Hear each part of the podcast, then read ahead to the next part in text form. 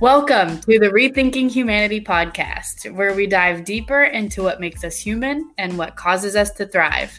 I'm Lacey Delane. I'm Sonia Lorea. And we are excited to have you guys. It's episode seven. How are you all? We hope you are doing well. It's September. Sonia, can you believe it's September? No. oh my goodness. It's September 1st, man. It's time to pay rent. Okay. Okay. Oh, yeah. Oh, yeah. it's, it's rent paying day. It's the fall, but it doesn't feel like it. It's still hot. Crazy. This year has flown by, even though it's been a crazy year. Uh, and COVID has been, you know, the the star of 2020. Uh, and there were some days that were real slow. They went by real slow, right? But man, I can't believe it's September 1st. No, it's it's kind of crazy. Um, it's humid, I'll say that. Mm-hmm. And hopefully we'll have fall weather, but that's probably not for another month or so. yeah. But yeah, we're still in the COVID, right? How are mm-hmm. how are you doing with that, Lacey? Much better than I was at the beginning, for sure. Uh, it's it's you know kind of one of those things, obviously, that's evolved over time, um, and I think you know, there's some reality to the mental struggle that comes along with being locked in.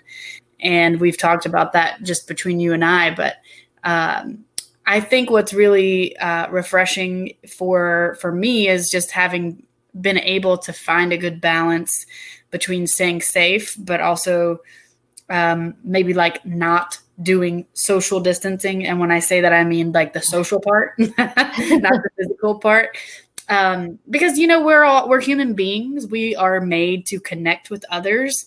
Right. and it's just as unhealthy for us to be locked in alone um, and not have interaction with a variety of people as it is to get a, a virus. Um, you know right. i think it's a, yeah i think that's yeah. a tough call. There's a lot of people of course that we know that some of those people are staying in for different reasons for their spouse or for they have an underlying health condition.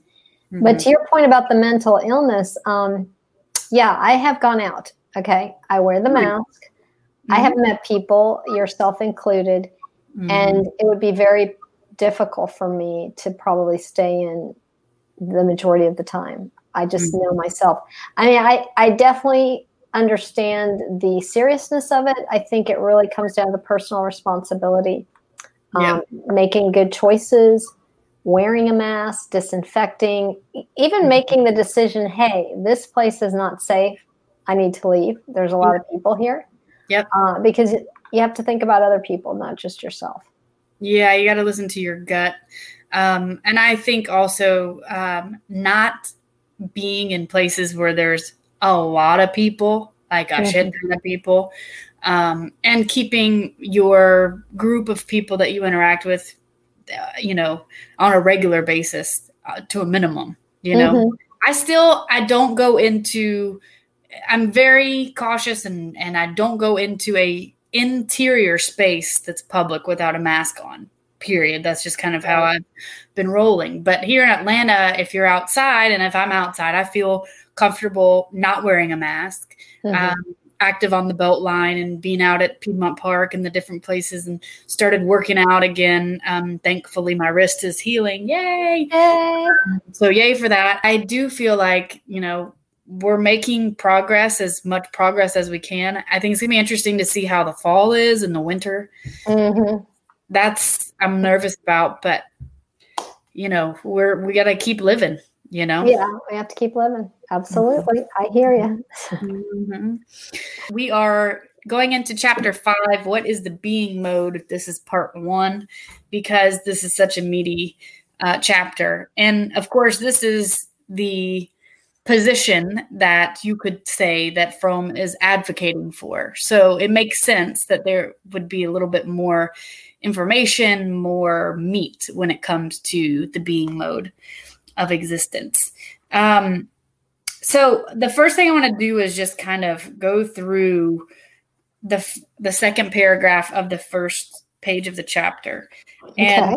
Sonia, me and you can kind of tag team on this, but uh, you know, he, he says he talks about having referring to things and how things are fixed and describable, and being is referring to experience. Um, and generally speaking, an experience is certainly not easily describable. And he argues that it's not describable at all. And he says when you begin to describe an experience, immediately the experience is over. Right. That once you get to the point where you're describing it, then you're it's done. Not, yeah. Then right. that's not the experience. Yeah. Right. Right. Which I mean, I think is super interesting and uh, to think about. Right. And maybe not something that many would think is even important, but but I think it is because I think it's once we get an idea of what the definition of an experience is, mm-hmm. we can begin to shift more towards the being mode. Right. And uh, he says here, hence, being is indescribable in words. I think that's pretty strong when mm. we think about it because once we say words, he says the moment that I express what I experience, inclus- exclusively in thoughts and words, the experience has gone. That's yeah. really interesting, isn't it? It's it's like the moment has gone. Once right. you're describing it, it's already like past tense. Mm-hmm. Exactly. About that, you know. And it pulls you out of the experience because exactly. You have to stop to describe it. So now you're no longer experiencing it, which kind of leads to the next point, which I think is very interesting. He says, you know, people cannot ever be fully understood toward mm-hmm. to each other mm-hmm. because uh, we're not entirely alike. And even when we're in the most alive mode, which is the being mode, and we're having these experiences, there's no way that I can tell you what no. what my experience. No. No.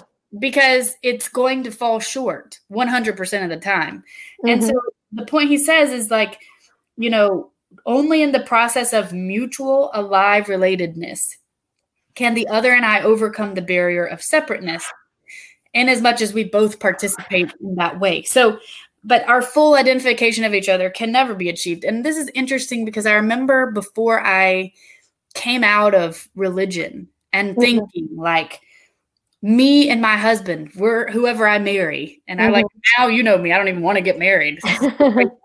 me and my husband, we're gonna be on the same page about everything. right, right, right. I remember, and then later on, you know, as I've, you know, come out of that space of you know harsh kind of really religious thinking i'm like dude that's not even realistic it's and realistic yeah it, it isn't you know it's like uh, yeah it's just not realistic yeah and it's like you're not going to have a twin of you right right you know no, no two people are going to agree on everything no no think the same about everything which is why you know uh we can't expect a perfect politician or a perfect anybody, perfect husband, perfect boyfriend, perfect friend. No, they just no. don't exist. It doesn't exist. Um, what's really interesting is how he goes on in this chapter to talk about being actually that of being active. And so I thought that's interesting because we would uh, define active, uh, I think, as busy. And it's really interesting how Fromm is going to drill down into interactivity, mm-hmm. um, which is opposed to our traditional way of looking at, say, being busy. Yes. Yes. So, as far as the being mode, to be active, he's saying is to give um, expression. I love the way he says this to give expression to one's faculties, talents, to the wealth of human gifts with which every human being is endowed. It means to renew oneself, mm-hmm. to grow, to flow out, to love, to transcend the prison of one's isolated ego. To oh, give, awesome. Yeah. yeah, to be interested. So, um, and again, he mentions that they can't, you can't express these fully in words. Um, they're the words point to an experience, but they're not the experience. So, yes. Uh, you know, being active is actually a, you know, it's it's not as much a, a measurable thing, a, a mm-hmm. tangible thing, as it is something that's happening on the inside of us. Right. It's an inner, it's an inner, I define it as the inner experience, which yeah. he goes on, like I said earlier, to say you can't describe this in words. Right. Um, yep. Exactly.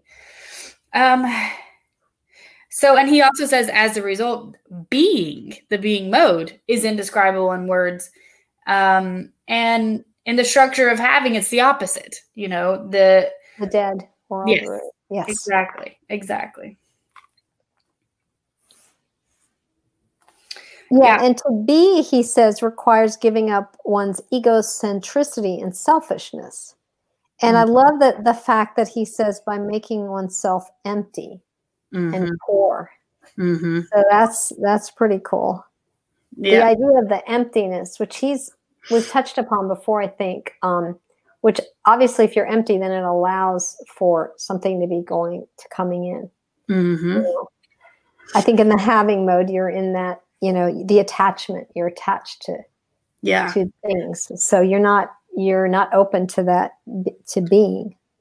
It's also, I think, a, a, really much about wanting to be in control, the having mm-hmm.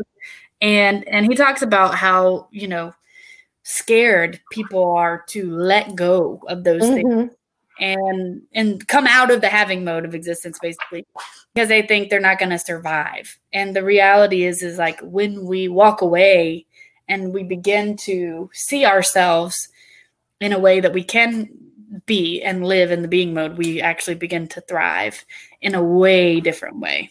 Yeah, he uses a great example of actually this illusion of not being able to walk by yourself mm-hmm. and being afraid, you know, which mm-hmm. is so awesome that, that you're going to collapse. And then uh, once you are you are walking, you see, hey, I can I, I can do this. I don't need a crutch. So yeah. obviously it's a metaphor for right holding on like you're saying to what we what we thought we needed you know i think the hard part too is again our society uh, really values or or defines activity in a very different way than the being mode of existence as we've talked just now defines activity and mm-hmm. the way they it the way it defines that activity is it's a quality he says of behavior that brings about a visible effect by the expenditure of energy and it in a society in our society it's by and large it's socially recognized it's purposeful behavior that results in corresponding socially useful changes and or productivity in the marketplace because it's so about capitalism mm-hmm. and so mm-hmm. it, it talks about activity really is referring to the behavior of the person, mm-hmm. not the person behind the behavior, not the person who is involved in behavior, not whether or not that person actually genuine, sincerely is enjoying that action activity, right. not whether they're engaged in it. Right. Just that they're doing something, period. That's what activity is. Uh, right, right. The way our society kind of defines it at this point. I like see where he says activity by and large is socially recognized purposeful behavior that results in corresponding socially useful changes. Mm-hmm. Yep. And then then he talks about um, the difference between activity and then busyness. Yeah. And the difference between the two kind of links with the alienated alienated excuse me i can't say the word tonight alienated and non-alienated um, in respect to activity so he says in alienated activity i'm not experiencing myself as the subject so right. I'm, I'm just doing it. I'm experiencing the outcome of the activity. So i'm making a table and i don't really i'm not even participating I'm from an inner place right. what's going on with the table. I just know that whenever it's done there's a table. That's it. Right? And then um it's something separate from me instead of something that's a part of me exactly so it's a product it's a product of your that activity right right and then the non-alienated activity it's more you're experiencing yourself as the subject of what you're doing, of the subject mm-hmm. of the activity. Mm-hmm. And he says that it's a process of giving birth to something. That's pretty cool. It, it, cool. it means that it starts in you, right? And right. it's something that, you, yeah. yeah, that you care about. It's not yeah. like something that comes from outside. I mean, think about the way we work today Mm-hmm. The way we work today is we don't do shit because we want to do shit. We do shit because we need a fucking job. and the guy who runs the place who's going to pay us. You have to do this. yes, exactly. I know. And I remember you were asking me, Lacey and I had a discussion today of what would be examples of this. And we came up with some really cool ones. We talked about dancing. Mm-hmm. Um, and I was referring to something spontaneously where you hear music and you just react to that. It's not you're producing anything. And the same with even singing. And I'm sure there's multiple uh, areas, probably creativity and other areas where you're just you're in that moment. There isn't a goal. Yes. To achieve something. Right. It's more about the experience versus the the end result. Right. Mm-hmm. So remember, you what, what was your ex- example of painting? Didn't you have a? Didn't you tell me a story? Oh yeah, I did have a cool story. So I wanted to um, just. I'm not typically like a painter person, but I thought it would be cool to do like these little flowers. Um, and I found a little uh, sort of tutorial on YouTube. Oh, it was drawing. Sorry, not drawing. Yes. Yeah, so drawing. And so I started to do it, and it was fun and it was relaxing. But then I found myself being really critical and then saying no i did it wrong it should be this way and not liking it and really kind of making it more of a, a, of a lesson where i'm you know just trying to get it right trying to get it right and i'm realizing i'm pulling myself out of that experience where i'm looking at to see what have i produced did i accomplish this as opposed to just letting it flow? Yeah. and whatever i did was okay and and trying to be more in that moment. Mm-hmm. trying to be in that moment. And and you know i had a very similar experience. I think i mentioned that i was painting on one of our podcast episodes. Yes yes. Yeah earlier in the when we were in lockdown. And i remember when i first started i was like you know what? I don't care what this ends up looking like. It's not about that you know like i'm just gonna paint and just mm-hmm. and i mm-hmm. remember just being present and being like if i did something on the painting that i thought what is that supposed to be? Or what maybe i wasn't originally thinking that was going to happen. I thought okay well that's going to work itself out. Like you know whatever it's fine. And you know it'll just evolve right?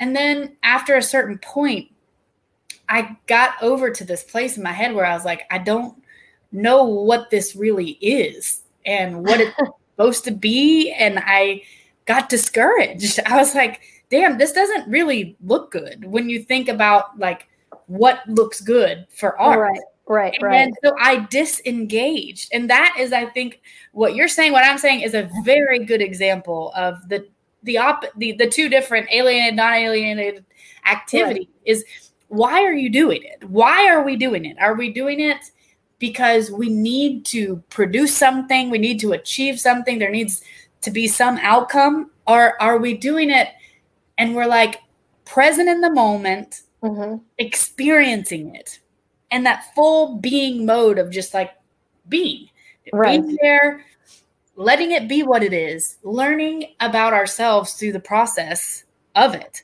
Yeah, I think our culture would also say like, why, why are you doing this? Like, what's the purpose of it? Like, what, why are you like mm-hmm. wasting your time? Like, you need to be doing yeah. something else.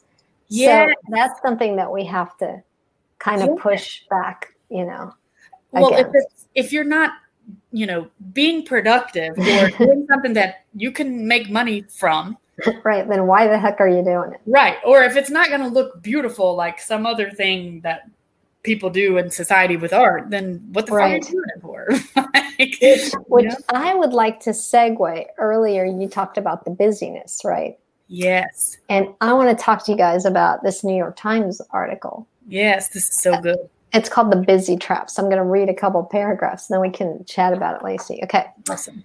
Um, it's called The Busy Trap by Tim Kreider. Okay. If you live in America in the 21st century, you probably had to listen to a lot of people tell you how busy they are. It's become the default response when you ask anyone how they're doing. Busy. So busy, crazy busy. It is pretty obviously a boast disguised as a complaint. And the stock response is a kind of congratulation.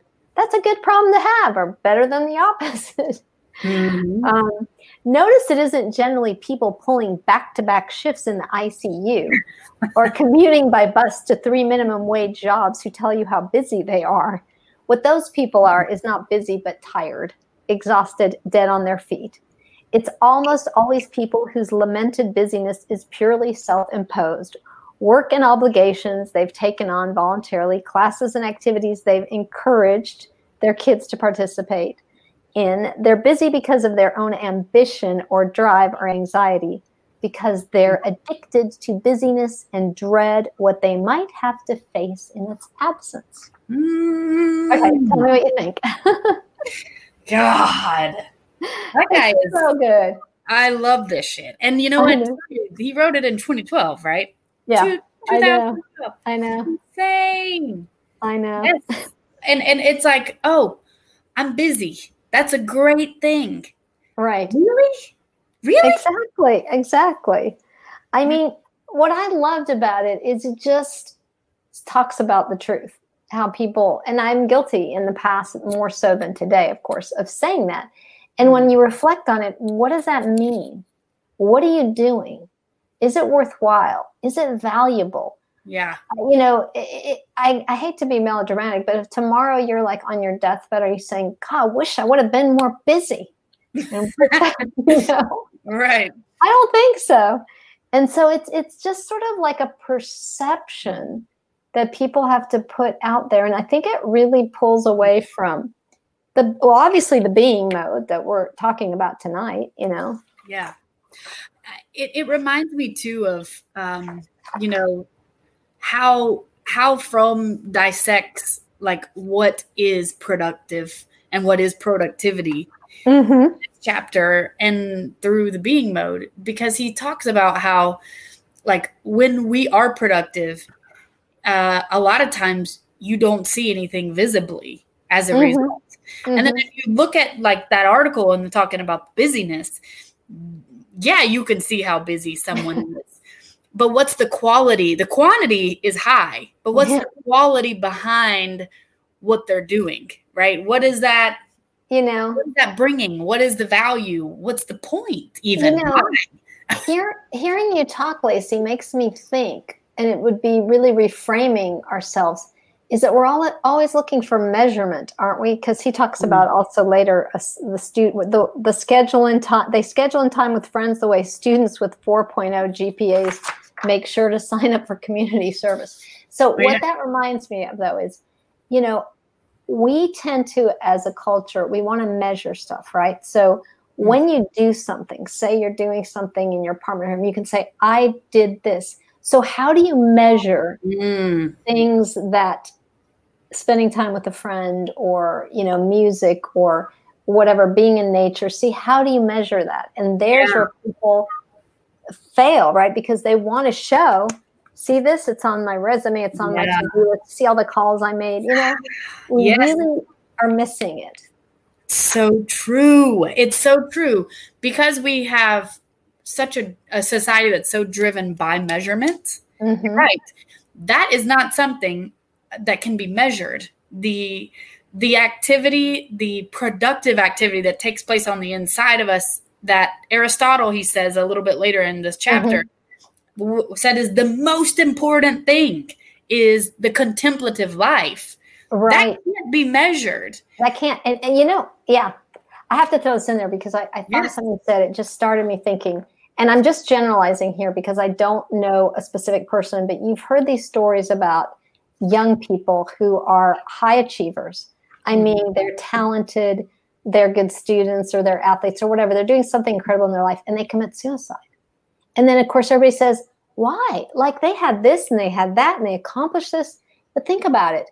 We don't know emotionally what they were dealing with, even though they had, oh, all the things that could show you that they did to yeah. your point of measuring it. How was their well being? I can't I can't help but letting this but going here because this reminds me of um this is a, a, documentary we both watched, Athlete A on. Oh Netflix. yeah, exactly. You look at those girls who were driven is a good word to their very absolute best, and they, you know, they won gold medals in the Olympics, but yeah. they were not experiencing they a life of well-being. not yeah. even close. Not even close. The two do not match up. Just because one, uh, you know, happens doesn't mean the other one is. You know, right. it's, it's and incredible. so yeah. On the outside looking in, we're thinking that that is a guarantee of that's not success.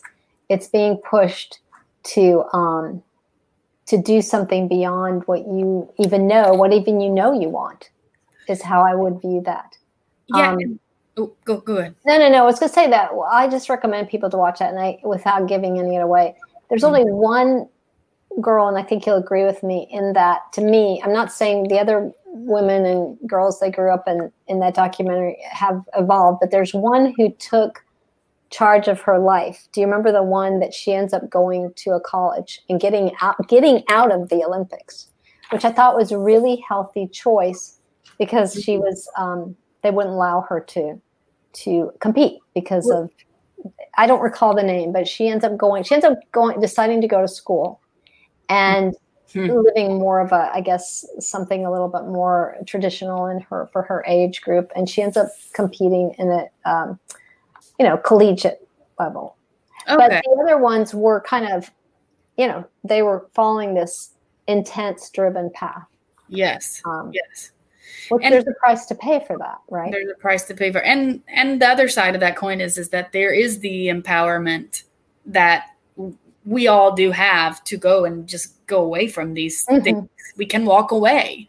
Mm-hmm. You know, I'm not saying that it's always easy, and I'm not saying everybody automatically has the resources that they need to do that because mm-hmm. certainly it's not the case but in principle here the idea is let's take it back to Fromm we can shift over to operating out of the being mode you right. know we and can, we need we need a culture that supports that.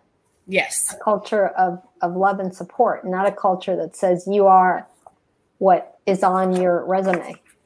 And think about the quality of what, okay, think about the difference in the quality of what those girls or any of us would do if it was an intrinsic motivation, if it wasn't an extrinsic. And you could even apply this to, to work as well. Mm-hmm. But you know, that's why whenever I was leading the Atlanta Yang Gang, I was like, I'm not going to ask people to do shit. I'm going to say, hey, let's do this stuff. And if you mm-hmm. want to do something, do it and empower people to kind of run with what it was that they wanted to do, that they enjoyed, because people are going to do what they enjoy, but they're, they're, they might do what they don't enjoy, but they won't do it for very long, you know, and right. they do it as, as quality as if they're like taking, they're, then they're taking ownership. Right. And if you keep with the sports example, I would say there's a lot of people who have loved their sport, but when it's become a job, yes, when it's become the pressure, they say, wow, I don't like this anymore. This isn't fun. Yep. Yep. A hundred percent. That's why I didn't play soccer in college. didn't want to deal with the pressure. It didn't make oh, sense. Oh, okay. Makes sense. Yeah. Yep. Yep. Um, so uh, he does talk about, you know, we talked a little bit about how, um, shoot, I'm losing my mind here. Well, I know we were, you kind of touched on the masters. So I'm not sure on the activity of the, he, he does bring up some yeah. of these thinkers. Um, yeah. Of who do we say? Aristotle, um, okay. which is definitely is, it talks about the con- contemplative life, mm-hmm. which he oh, believes yes. that's the highest form of activity. You know, you I want to read that. That's what I want to read. Yeah. Devoted to the search for truth, which um Yes. Okay, let me back up and I'm going to read okay, just sure. a couple sentences from that because this is so good. So before I do that, though, let me just give a little bit of context. So um, pre-industrial society, activity and passivity weren't like it wasn't something that they was even thinkable to talk about in Athenian society um, because the people who were being who were doing activity were slaves. Right. And so that's of course they were being active, right? Mm-hmm. And then the people who were not were were doing what they called praxis. Mm-hmm. Um, and it just refers to any kind of like activity that a free person would do. Right. So they had every right to have ownership of their lives, their lifestyles, their time, whatever they did all the time. So uh, it says the problem of subjectively meaningless, alienated, purely routinized work could hardly arise for free Athenians. Their freedom implied precisely that because they were not slaves, their activity was productive and meaningful to them. The, that Aristotle did not share our present concepts of activity and passivity becomes unmistakably clear if we will consider that for him, the highest form of praxis, i.e., activity, even above political activity, because he was very for that, right. is contemplative life. So, this is what I mentioned a little bit ago devoted to the search for truth. The idea that contemplation was a form of inactivity was unthinkable for him. No. Aristotle considers contemplative life the activity of the best part of it, part in us. Um, so the um, well-being consists not in pleasures but in activities in accordance with virtue. Yeah, eudaimonia. Mm-hmm. Right, eudaimonia, which is part of like why you do contemplation. And he said, "Look, this is the most important activity." Right. And don't you think today if we were doing living a contemplative life, people would describe that as inactive in our day and age. They'd like, be like, "You're not doing anything." Yes, they'd be like, "What the hell are you doing? You're not. You're waste." Can you imagine if a child, uh, like a young adult, told their dad, "What do you want to be when you grow up?" I want to con- contemplate. well, what the fuck are you doing? like, you're gonna make, a, make an ass of this family. oh, I know, I know. We don't. We're not even close to that. Um, yeah, I think uh, the whole idea behind that too is the idea, and we're going to keep talking about it. I mean, I know as Thomas Aquinas. I mean, you have to have a contemplative life. Um, you're allowing yourself to be still. Mm-hmm. You're allowing, you know, your inner, the inner knowledge, and and to be able to be, to just be the the thing that we've been discussing this whole chapter. The only way you're going to achieve that is having a contemplative life.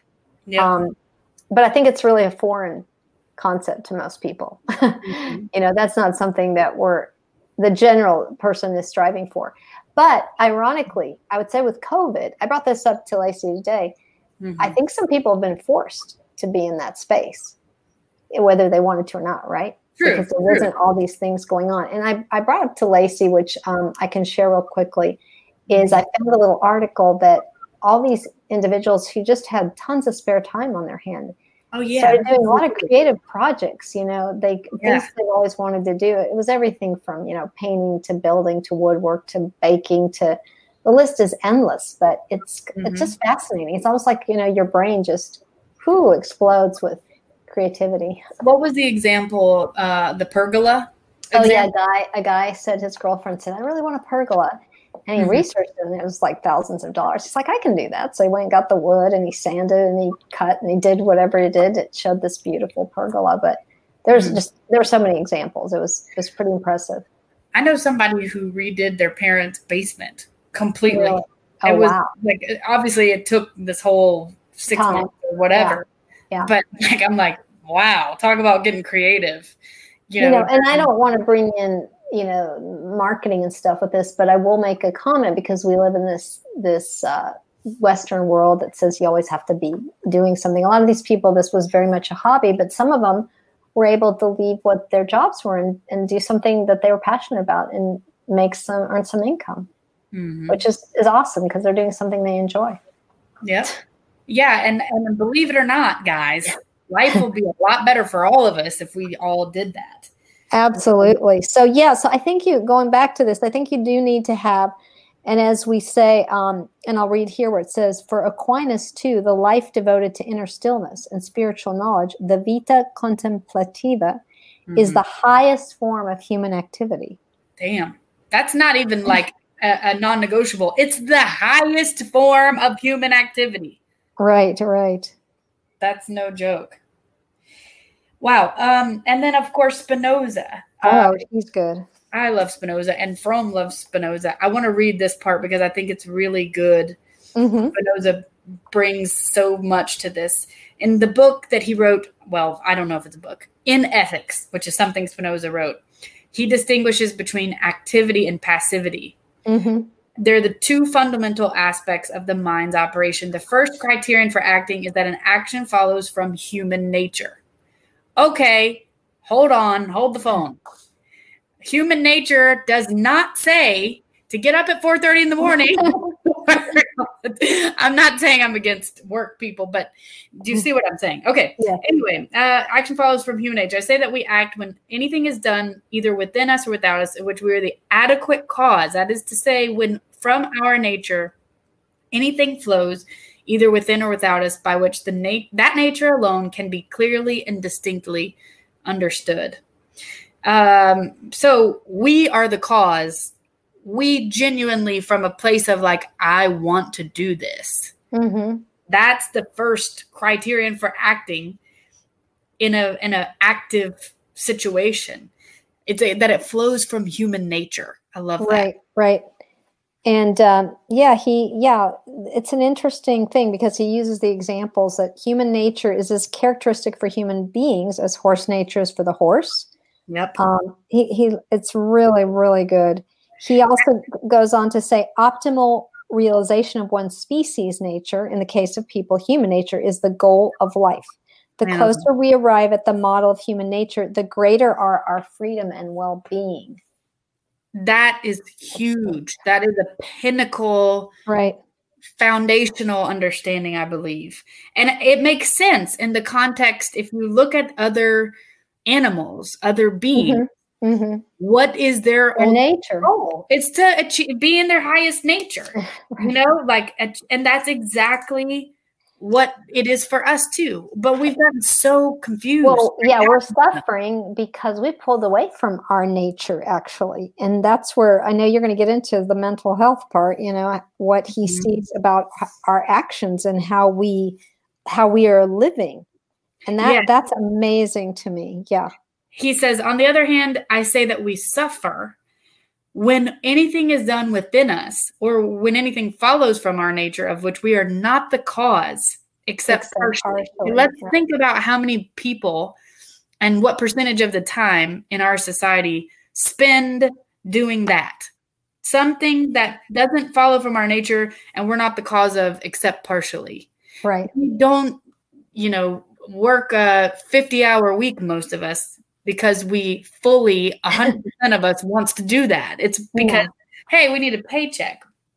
And this goes back to, uh, you know, how unhealthy the society is because he's saying, like, that's when we're suffering. Why is there a depression epidemic? Hmm. Let me think about that. It's we're, we're failing to live the requirements of our human nature. That's right. Yes, and so will you start the um, the, the part about the mental health? Oh, to- sure, sure. Um, thoughts on that? For some Spinoza, mental health is, in the last analysis, a manifestation of right living.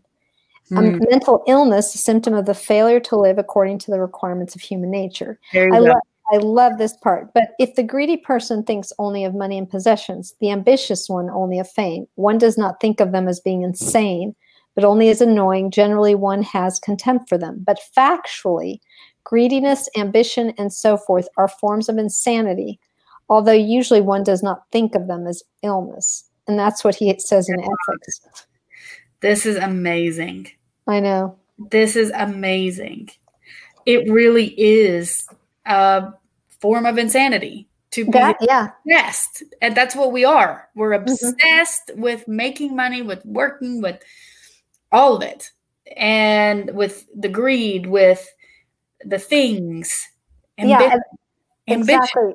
He uses the word which i think is really interesting that, that those passions he talks about them as pathological. Mm. that's pretty crazy. And i think because we've accepted that we meaning the society we can't even see the pathology of how damaging that is because we are go we are contradicting our nature. Mm. Okay, will you kind of as best you can break that word down for all of us, myself included, pathological because I'm I think I'm following you, but I want to make sure. He says Spinoza considers passions that do not correspond to the needs of human nature as pathological. In fact, he goes on to far it's called them a form of insanity. Right. So, kind of help me understand the way you understand that. Um, I'm actually going to give you the definition, so if that can help for everybody. Okay. Um, okay. Pathological is involving caused by or of the nature of a physical or mental disease. Wow. So, and also, I would think of it as also compulsive or obsessive. Think about like a yeah. pathological gambler.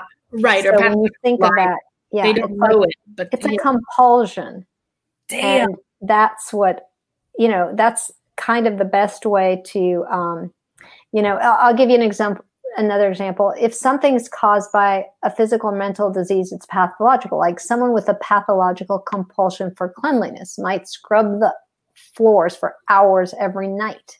Mm-hmm. So it's that intent. That's to me, I define it as the repetitive, um, compulsive behavior. It's extreme, okay? And right. so that's I, I I think this is where when you talk about you can talk about greed, you can talk about a lot of things that are pathological. Mm. And well, to me, it's the pendulum. Whew, you know, mm-hmm. swinging the other way. It goes right into the mental health element. I mean, obviously, if it's pathological, it's not healthy, right? Mm-hmm.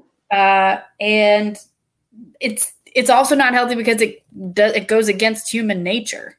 Right. I mean, you have to look at life also balancing. I mean, you know, we've talked about working out or eating right. If you do anything to the extreme, you could be a pathological you know, uh, exercise person. You you know, the, the, you're up every morning, night, day. You're obsessed. Maybe you're you know checking, weighing yourself, or you know, measuring everything. That's called that's a pathology of not being you know in harmony.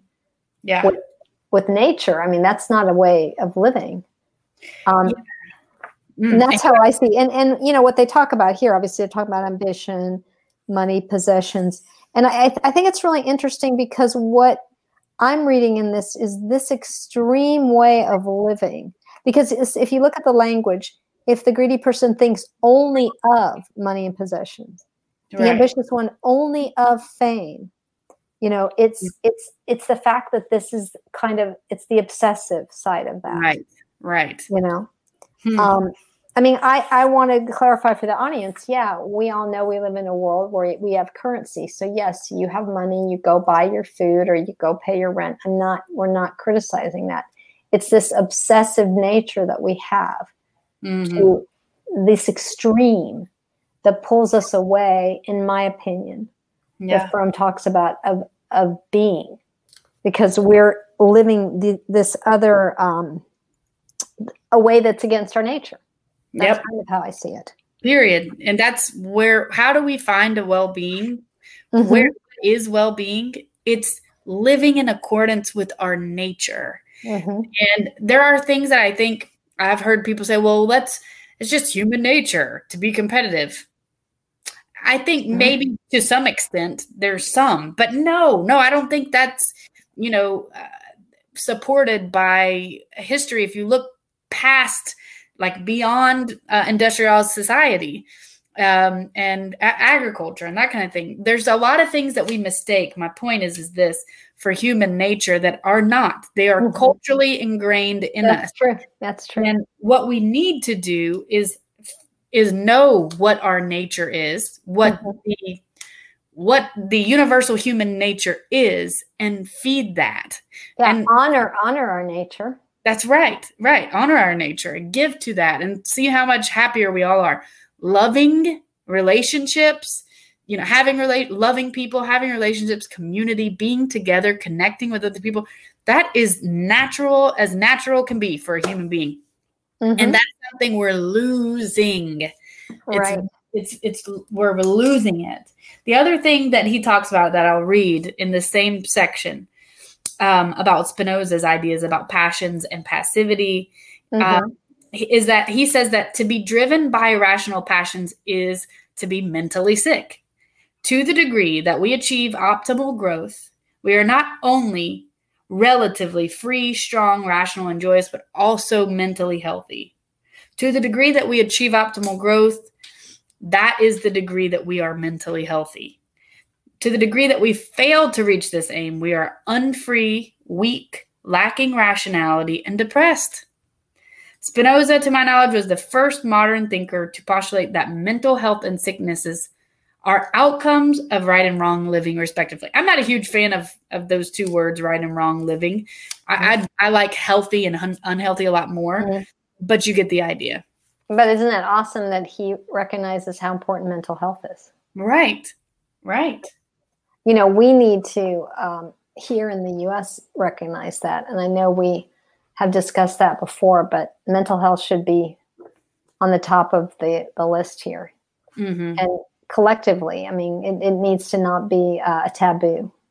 No, no, it's you can't separate um, mental health from physical, you know, all of the rest. We're one being, it's all one thing.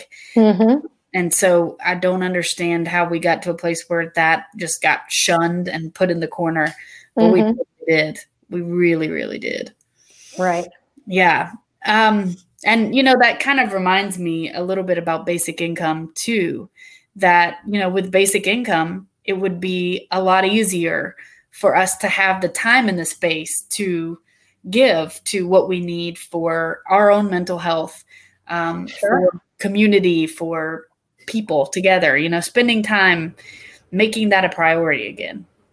Uh, absolutely valuing humanity. We mm-hmm. need that. We need that floor, and we need you know everyone to come along. It can't mm-hmm. be just a certain percentage of our population, as we we both agree on. Right. And and speaking of basic income, we would be amiss if we did not mention this since there this is happening in Atlanta. The basic income march. Uh, this will be the second annual one. Mm-hmm is happening here in Atlanta in this month, right? September 19th. September 19th. Yeah, check um, it out, guys. So, yes, uh, I'm sure you can Google. You can just Google it, and it's yeah. all over the country, but you'll see what's going on in Atlanta. Yeah. So. so, that's happening this month. And of course, we're supportive of that because we know how much it would lend to providing the space for the being mode of existence um, to Absolutely. occur. Absolutely. Yeah. yeah. Well, what do you think, Sonia? Final words, final thoughts? Um, final words is um, everybody stay safe. Do something that makes you feel good, whatever mm-hmm. it is. You know, read a book, take a nap, self care, mm-hmm. self care. Um, tell yes. somebody you love them. Um, just mm-hmm. live your best life as you can through this COVID and through the change of seasons. And can't wait to be back here with y'all again.